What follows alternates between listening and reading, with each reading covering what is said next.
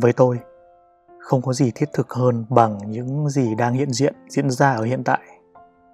Và chủ đề cho thứ bảy này tôi muốn nói đến bốn loại học môn hạnh phúc. Sau khi đã trải qua 6 ngày đi vào tìm hiểu bên trong, giờ chúng ta kết thúc chương trình tuần chuyển đổi tâm thức bằng một bài tìm hiểu khía cạnh hoặc của cơ thể. Cũng đơn giản thôi, đều là kiến thức bạn đã nghe được ở đâu đó có thể tra cứu đơn giản trên wikipedia hay google. Nhưng đôi khi, có những thứ luôn hiện hữu, mình sẽ luôn nhấn mạnh vào một vài điều gì đó làm nó quay trở lại trong tâm trí chúng ta. Và thứ muốn nhấn mạnh đó phải giúp ích cho chính chúng ta. Nhất định, nó nên thực tế, song hành cùng chúng ta trong chính từng giây phút của hiện tại. Và bạn có thể gọi chủ đề của ngày hôm nay là thứ bảy, có mặt trọn vẹn trong giây phút hiện tại. Qua việc tìm hiểu và nhớ lại bốn loại hormone mà ai cũng đã có sẵn sẽ là một dạng cầu nối không thể thiết thực hơn, giúp bạn kết nối tới việc hiện diện trong hiện tại một cách kỳ diệu nhất. Lạ thay, khi tìm kiếm nhiều, ta mới thấy mọi thứ có sẵn ở tất cả trong con người chúng ta rồi, như cả bốn loại hormone dưới đây. Bốn loại hormone được gọi là những hormone hạnh phúc số 1 endorphin, chất làm dịu nỗi đau. Endorphin sẽ được tiết ra khi ta chơi thể thao, vận động, ăn một miếng sô cô la hay ta cười, vân vân. Hoạt động thể chất khiến tinh thần ta hưng phấn, giảm thiểu căng thẳng, lo âu. Đó là một cảm giác do endorphin trong cơ thể tiết ra, khiến cho ta mỗi một lần chơi thể thao xong đều sẽ xuất hiện. Bởi thế mà trong quá trình xây dựng niềm hạnh phúc cho mình việc làm tiết ra endorphin cũng khiến ta hưng phấn hạnh phúc trong khoảnh khắc đó. Đồng thời cũng là việc nuôi dưỡng phát triển thể chất một cách tốt hơn. Số 2 dopamine. Tạm hiểu là chất của động cơ và thành tựu. Dopamine mang lại niềm vui và cảm giác hài lòng tức thời, khiến con người muốn có được nó nhiều hơn. Rượu bia và các chất kích thích chứa cocaine, nicotine chứa một hàm lượng dopamine đáng kể. Đó là lý do con người thường tìm đến chúng khi gặp căng thẳng. Ngoài ra, dopamine giúp cho con người ta có cảm giác hoàn thành một mục tiêu nào đó, kích thích tạo động cơ để chinh phục những thành tựu trong cuộc sống nhờ thế mà con người có thể tiếp tục phát triển hơn cảm giác tôi đã làm được rồi sau khi bạn đạt một cái gì đó chính là dopamine số 3 serotonin, chất duy trì hạnh phúc, được sản sinh khi con người được công nhận, tán thưởng điều đó thúc đẩy con người phát triển hơn để mong muốn nhận được nhiều hơn những lời khen ngợi, sự công nhận của mọi người xung quanh bởi vì ai cũng khao khát được yêu thương và công nhận hết sức mãnh liệt. Và serotonin cũng là chất đóng vai trò to lớn cho quá trình phát triển của mỗi con người về phương diện phát triển bản thân, sự nghiệp, đóng góp cho xã hội, sự sáng tạo, vân vân. Số 4. Oxytocin Oxytocin còn được biết tới là hormone tình yêu. Nó được sản xuất khi gặp những va chạm như ôm, hôn, vuốt ve, quan hệ tình dục, các tác động gần gũi khác về mặt cơ học. Người giải phóng oxytocin nhiều hơn vào cơ thể giúp họ hạnh phúc hơn và có mối quan hệ thỏa mãn hơn. Serotonin và oxytocin kết hợp cùng nhau sẽ cho con người cảm giác được sống trong một mối quan hệ đầy tình yêu và niềm tin tưởng. Cảm giác này đưa họ đến một trạng thái hạnh phúc tột độ, hình thành sự đồng cảm và gắn kết sâu sắc giữa hai phía. Vậy thì hạnh phúc đang nằm trong chính mỗi chúng ta. Nó chỉ chờ ta kích hoạt bốn loại hormone kia để luôn cảm thấy yêu thương, được công nhận, hưng phấn, cảm giác thành tựu, chữa lành. Khi nắm bắt được điều đó, ta hoàn toàn có thể cho nó xuất hiện được liên tục và thường xuyên. Kết hợp chúng một cách linh hoạt để mang lại hạnh phúc đích thực, đồng thời sống cho hiện tại nhiều hơn.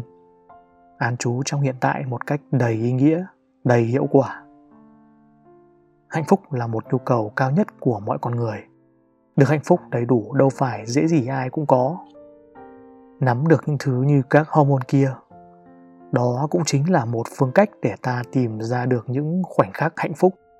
Đôi khi nó cũng diễn ra hai mặt. Bản thân ta có sự phát triển trong quá trình để theo đuổi và mong muốn những khoảnh khắc hạnh phúc từ bốn loại đó mang lại. Con người ta tiến hóa cả về thể chất lẫn nhận thức, kinh nghiệm lẫn sự thừa thãi, rồi dễ khiến người ta xa đà hay bị thiên về một loại hormone nào quá như. Thèm sẽ công nhận một cách hơi quá cùng say trong tình yêu quá, khiến lý trí bị lu mờ đi quá nhiều. Hoặc khi có enophin xoa dịu nỗi đau tức thời. Rồi thì ta lại lạm dụng nó nhiều quá nếu có thời điểm nó không xuất hiện trạng thái như ta mong muốn. Ta lại thất vọng. Những thứ đó vẫn phải phụ thuộc vào thế giới bên ngoài tác động khá nhiều.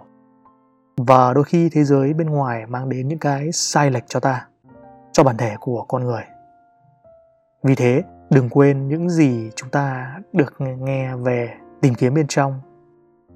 Đó là thiền, là những suy tư sâu sắc hơn về đời sống như cái chết, tâm thức, nâng cao tần số rung động. Kết hợp với những nội tiết tố của tâm hồn. Các nội tiết tố của tâm hồn là sự thư giãn, sự an nhiên, sự hồn nhiên.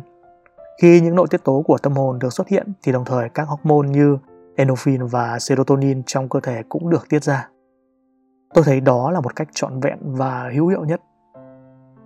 Đều đặn, vừa vặn, không bị nghiện. Những thứ từ bên ngoài tác động dẫn đến rất dễ gây nghiện và gây sự lạm dụng. Nhưng nếu ngồi xuống, đi sâu ở bên trong sẽ khiến cho sự náo loạn, sự lang thang của những ý nghĩ được ổn định lại, được bỏ bớt và tăng sự tập trung, tăng khả năng chú ý. Đồng thời cảnh giác nhận biết được nhiều thứ tinh tế hơn vậy thì sự thật về các hormone hạnh phúc là nó cần được biết đến và nhận diện. Và tất nhiên rất nên kích hoạt nó. Biết cách kích hoạt nó bằng những hoạt động như đã nêu để có một đời sống vui tươi, một sự chủ động tạo ra hạnh phúc của chính ta. Rồi tiếp theo, xây dựng nền tảng vững chắc hơn bằng một nội tâm mạnh mẽ, sâu sắc, một cách nhận biết bên trong rõ ràng.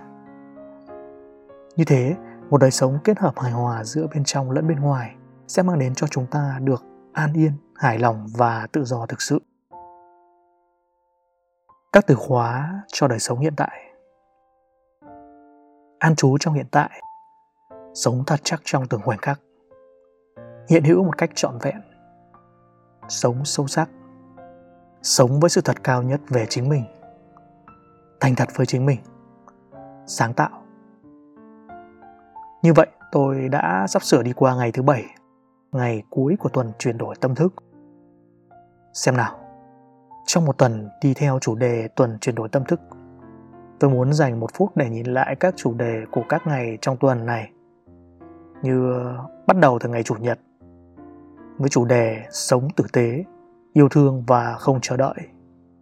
Thứ hai, tâm thức nhiệm màu, thế giới nhiệm màu. Thứ ba, tìm kiếm bên trong bạn, search inside yourself thứ tư, nghĩ về cái chết để dũng cảm vui sống. Thứ năm, ăn yêu và nuôi dưỡng thân tâm. Thứ sáu, power versus force, nâng cao tần số rung động. Và hôm nay, ngày cuối của tuần chuyển đổi tâm thức.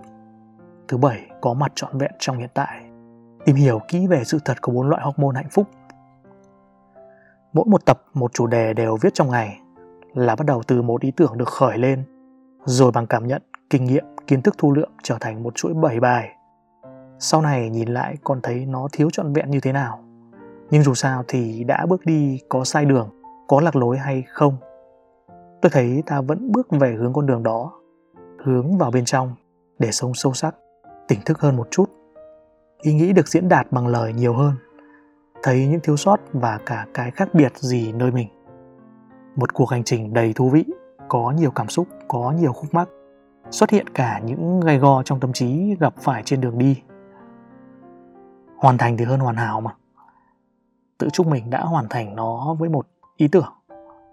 Để rồi thành một tập vài chục trang, hàng giờ postcard và học hỏi được thêm rất nhiều điều.